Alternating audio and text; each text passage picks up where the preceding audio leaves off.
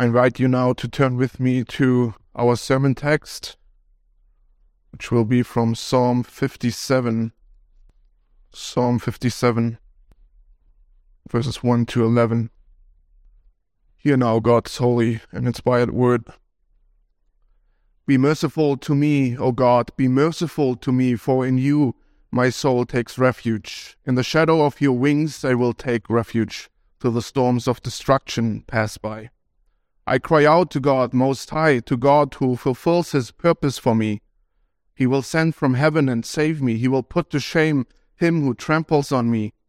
God will send out His steadfast love and His faithfulness. My soul is in the midst of lions. I lie down amid fiery beasts. The children of men, whose teeth are spears and arrows, whose tongues are sharp swords. Be exalted, O God, above the heavens. Let your glory be over all the earth. They set a net for my steps. My soul was bowed down. They dug a pit in my way, but they have fallen it into it themselves. My heart is steadfast, O God, my heart is steadfast. I will sing and make melody. Awake, my glory, awake, O harp and lyre. I will awake the dawn. I will give thanks to you, O Lord, among the peoples. I will sing praises to you among the nations. For your steadfast love is great to the heavens, your faithfulness to the clouds. Be exalted, O God, above the heavens. Let your glory be over all the earth. Thus far, the reading of God's word. Um, I just realized I forgot the prayer of confession, and I would, since it's one of my favorite parts, and a very important thing, um, I would implement it into that prayer.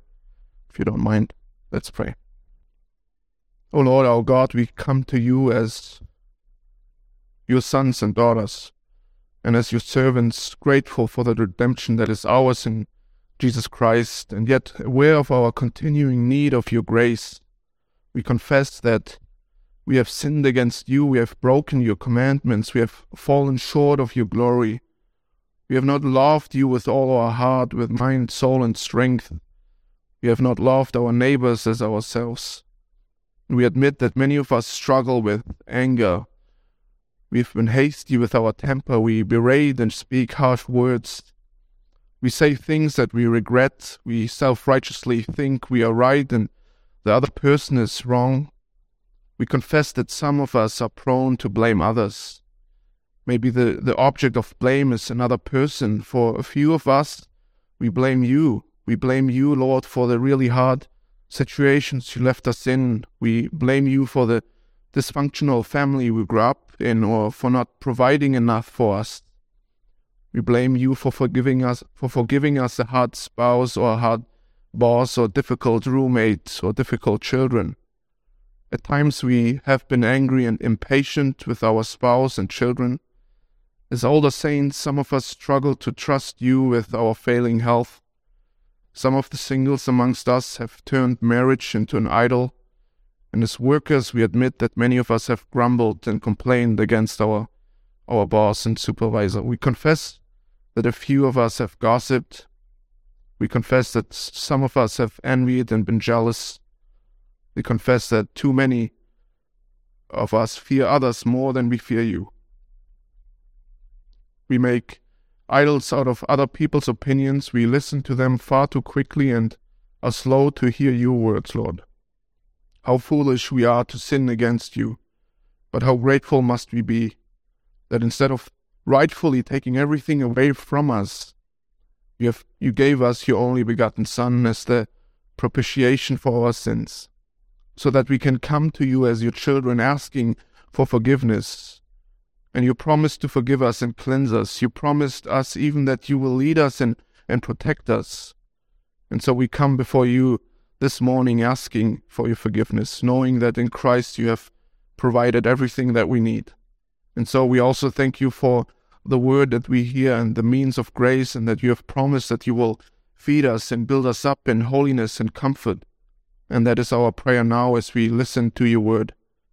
Um, help us to live a godly life uh, to your glory. And we pray all these things in Jesus' name. Amen. Calvin once said that there are seasons when we are permitted to enjoy the calm sunshine of prosperity, but there's not a day of our lives in which we may not suddenly be overtaken by storms of affliction. And that is true for for any of us, uh, or any of us, and it describes well the psalm that we have before us, Psalm 57. We find David here in, in such a time where he is afflicted, he is troubled and, and in great danger, and he is he is scared. But what is interesting is that this is not a psalm of lament. He's not saying, Why, O Lord, or How long, O God? Rather, this, this psalm gives us, God's people, um, hope, and it leads us to praise and, and glory and exaltation. We have this beautiful, uh, beautiful prayer of exaltation in verse 5 and, and 11 Be exalted, O God, above the heavens. Let your glory be over all the earth. Isn't it remarkable seeing David here in such a situation and, and being able to praise God and exalt God? and, and express his faith in such a wonderful way.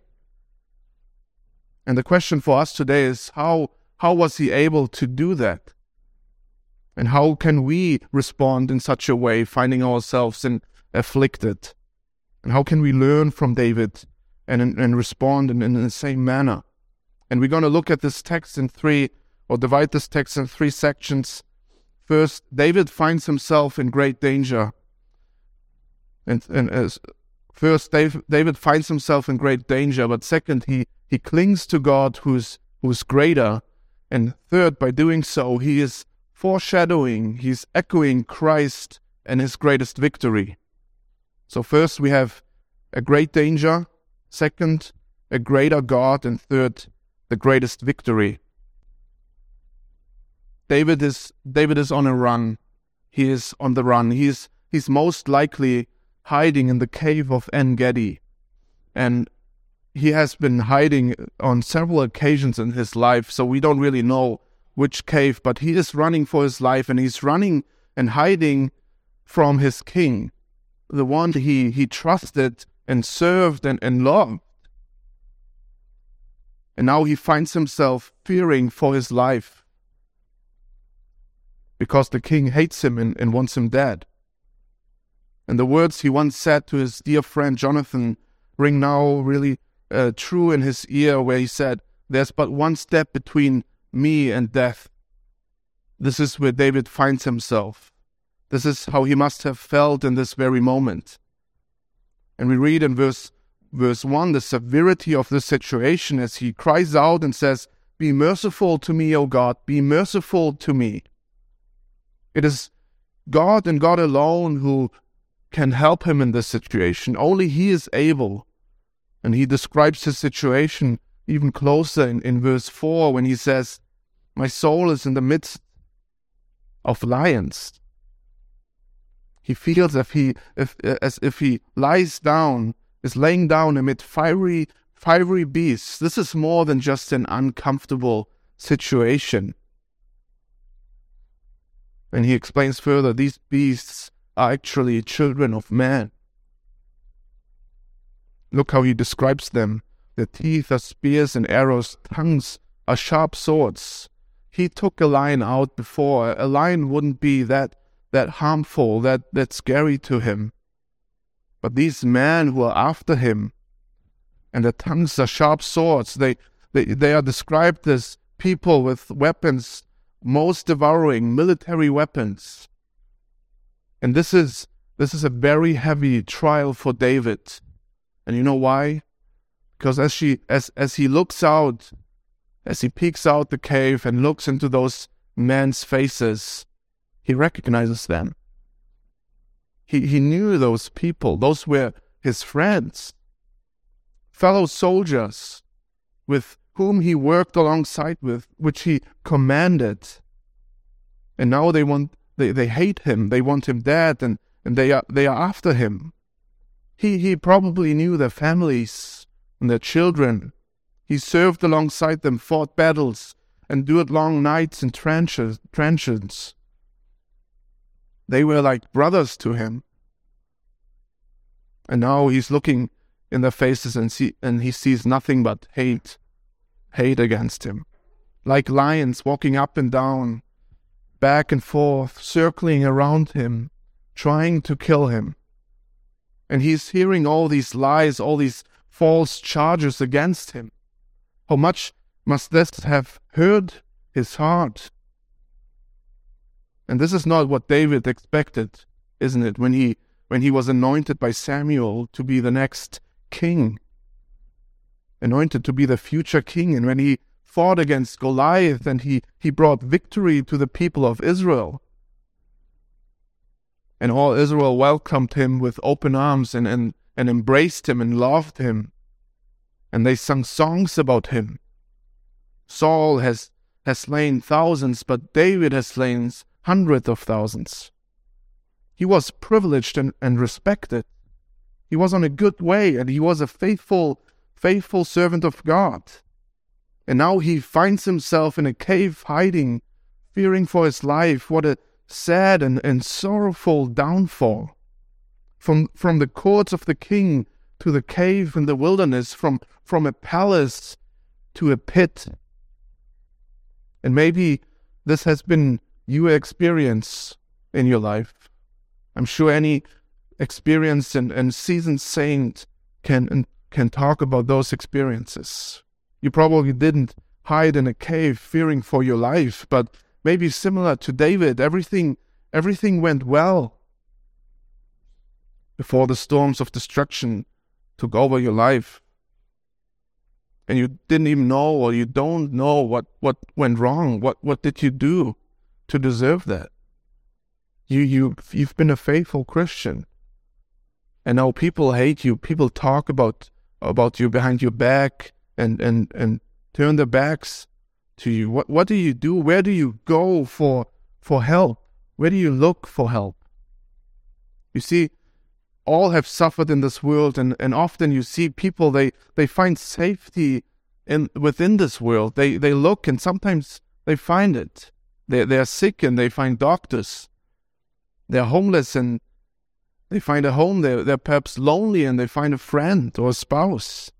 And these are valuable things, blessings from the Lord for us, but, but they are never meant to be our ultimate refuge. They're, they're at best temporary. And, and David knows that. And when he loses everything, when he lost everything here in this passage, he does not lose faith. He knows that, that his faith is fixed upon a hope that awaits him. And he reveals here his hope. In, in verse 1, he says, For in you my soul takes refuge. He reveals whose real refuge is. In, in, in, and yes, he looked for shelter in the cave, but he did not trust in the cave. How long until they would find him?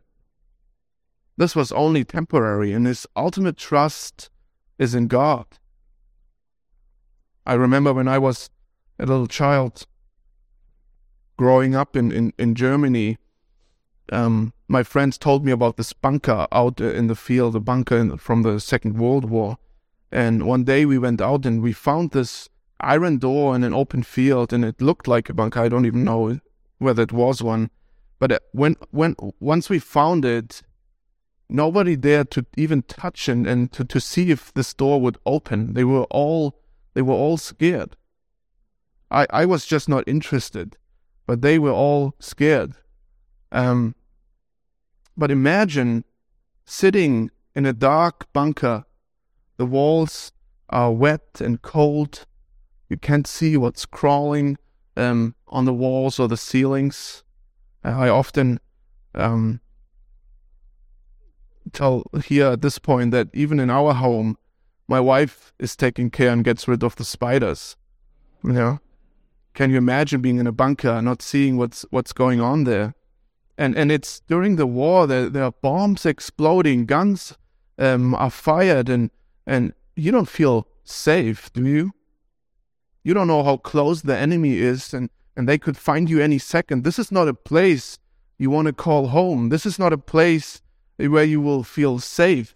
And yet, so often people look for things like that and, and put all their trust in it. But David, in, in, in, in this time of great distress, he expresses the essence of his faith and, and describes it in a most wonderful way. He see he says, I I I seek protection in the shadow of God's wings. In verse one, in the shadow of your wings I will take refuge. This is a picture of a hen protecting her chickens. And I'm sure many of us have experienced the safety of a mother mother wings. And and many children when when you come home from school and, and maybe the other kids were mean to you or you fell and you have a bruised knee and, and you come home crying and, and your mom she takes you and she wraps you around her arms. And she says everything is going to be okay. Who who cares what the other people are saying about you or the other kids? This is the safest place for a child. In the arms of of its, his mother or her mother. How much more safe can we feel in the arms of an almighty God? William Plumer wrote, When men hate us, let us seek the love of God. When men reproach us, let us seek the honor that comes from God only. When man is cruel, let us seek God's loving kindness. And that is, this is exactly what David is doing. He sought God who is greater than the danger itself. Brings us to the second point, the greater God. And in this situation that is rather hopeless and, and, and immediate destruction is to be expected, he calls out to God and he calls him God Most High. There are probably hundreds and hundreds of soldiers surrounded surrounding him and, and the king himself, King Saul, King Saul is there, the highest person in the kingdom, and everybody is listening to his command, and, and he is furious and, and hates David, and everybody else is following along.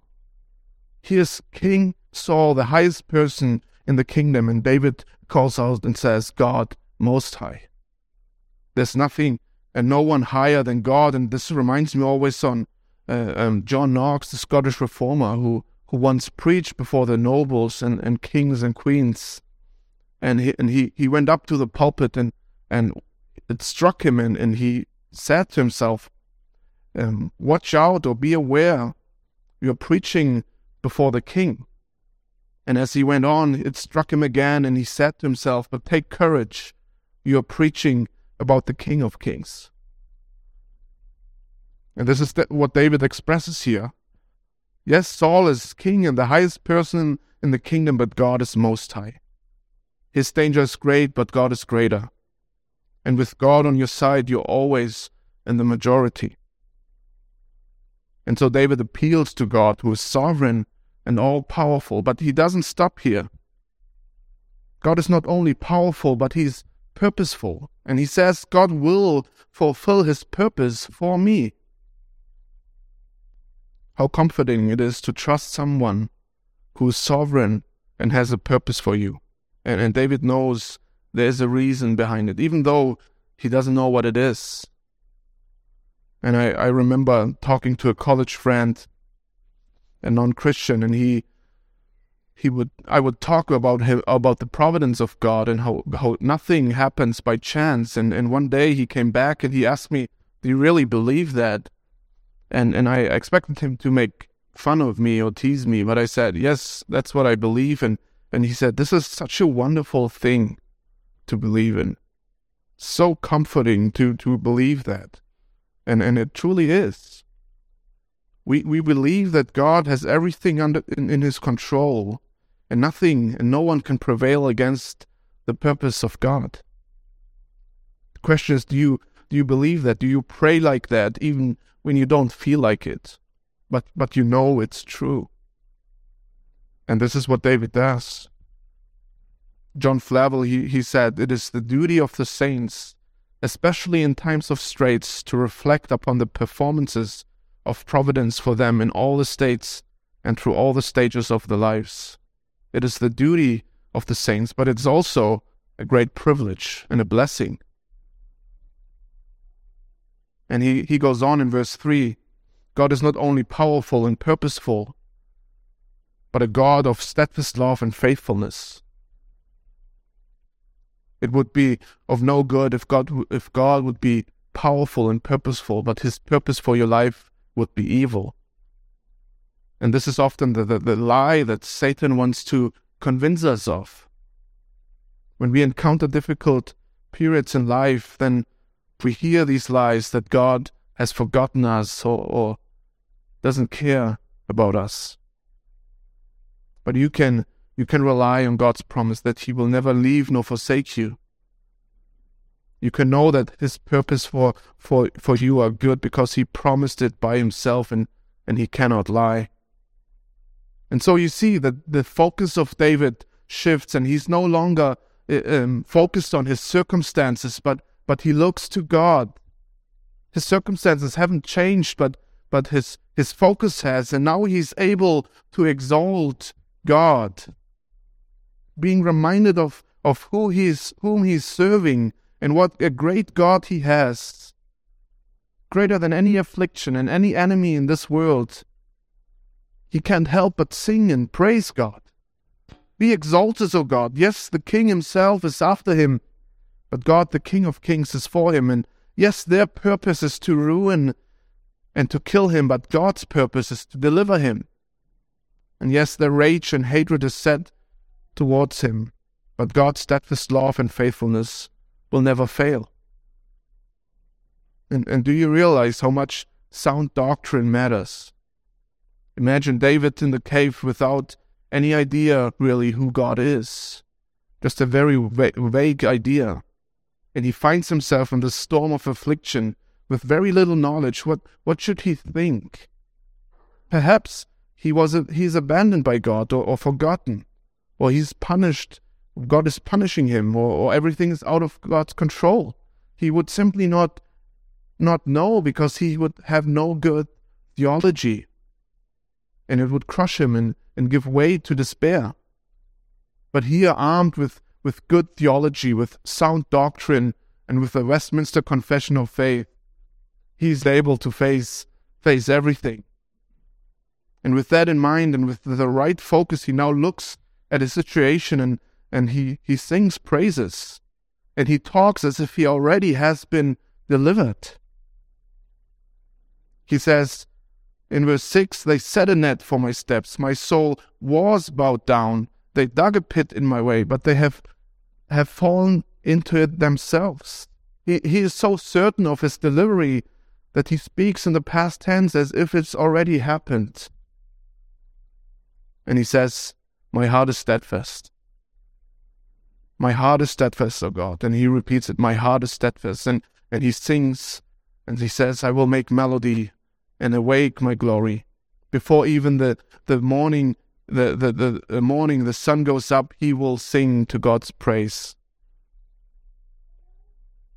And by doing so, he is he is foreshadowing, he is giving us a type of Christ. The greatest victory, our third point. We we know the rest of the narrative. We know that David he will be delivered and he will be king in Israel and and these things that he is saying here in verse 7 to 10, they will come true. He will sing to, to the praise of God and he will bring peace and prosperity and, and sing praises to God among the nations. They will have a good, good phase, uh, a good period of life for a certain time. But he is not the deliverer of Israel. He will fail eventually. He will sin and, and, and the, the kingdom will be shattered and destroyed. But the way he's responding in this situation reminds us still Jesus Christ. Do you remember in John chapter 12 when, when Jesus was talking about his his hardest time, the, the, the, the time of his greatest distress, he says, Now is my soul troubled. And what shall I say? Father, save me from this hour? But for this purpose I have come to this hour. Father, glorify your name be exalted above the heavens because you have a purpose for, for my life and I trust in you. And Jesus Christ, he faced much greater trials and affliction than David. Not only physical enemies. And yet, instead of saying, Father, get me out of here, he was concerned about God's glory. He trusted in God's purpose for his life. And all he wanted was for God to be glorified. And so we read later in John chapter 18 when, when all his friends left him, when even his disciples deserted him, and then he was surrounded by chief priests, by Pharisees, by soldiers, all armed with swords and, and spears, and, and accused with false charges and, and lies, and betrayed by those who followed him, those who, who said they were his friends who sat at the table with him, now turned their back on him and wanted him to die. We read how he lifted up his face and, and prayed to God. He knew what was coming. He knew he would endure the wrath of God and how painful this all has been for Jesus. And yet, in the midst of the fiery beast, he did not lose faith. And he set his eyes on God's glory. Jesus had so much more to face. He was about to carry the sin of the world. God's purpose for him was to bear our sins. And Jesus endured it. He, he took it up and he went to the cross and he was crucified on our behalf. And, and, and they dug a pit for him, didn't they? They set a net for his steps, and his soul was bowed down. But they have fallen into it themselves, because this was the very purpose for his life. This is why he came into this world. The cross, it seemingly looked like a defeat, but it was a victorious conquer of, of sin and death. Jesus rose again from the death and he conquered sin. And this is the greatest victory in human history. Jesus died, but he did not stay dead. And the resurrection is proof that he, he was sinless and he conquered death and sin. And now he, he sits at the right hand of the Father, interceding always on our behalf. His kingdom will never fail, will never be scattered like David's. But Christ's kingdom is, is everlasting, and we are citizen, citizen of that kingdom. And we can, therefore, in, in the midst of all sufferings, Praise Christ. Praise God for what He did through Christ because we already have the greatest victory, and that is our victory. We do not, we do not have to fear sin and death or any afflictions because we have everlasting life. And yes, this doesn't mean that we will never have any afflictions, any any troubles, but in face of those, we have a we have a we have a hope that is everlasting. And therefore we can respond like David, even more so, because David, he looked for the steadfast love and faithfulness that God will send out. And he got a taste of it. But we can look back and, and we can see the manifestation of God's love and mercy and goodness on the cross. Jesus is not longer persecuted as I mentioned, He is in heaven, interceding for us. Let me ask you, and, and before we go to prayer, where where do you hide? Where do you seek refuge? Is it in your friends, world, in the world, and, family, money, doctors, all these things that are good but not our refuge, that will fail this will not hold before a holy God. The safest place you can hide is in Christ. He will never forsake forsake you. He will never leave you. He conquered death and sin. And Calvin's quote is true. There are many storms of affliction.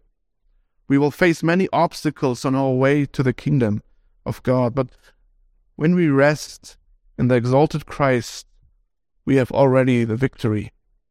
And a, what a wonderful place to be under the wings of our Savior. Amen. Let's pray.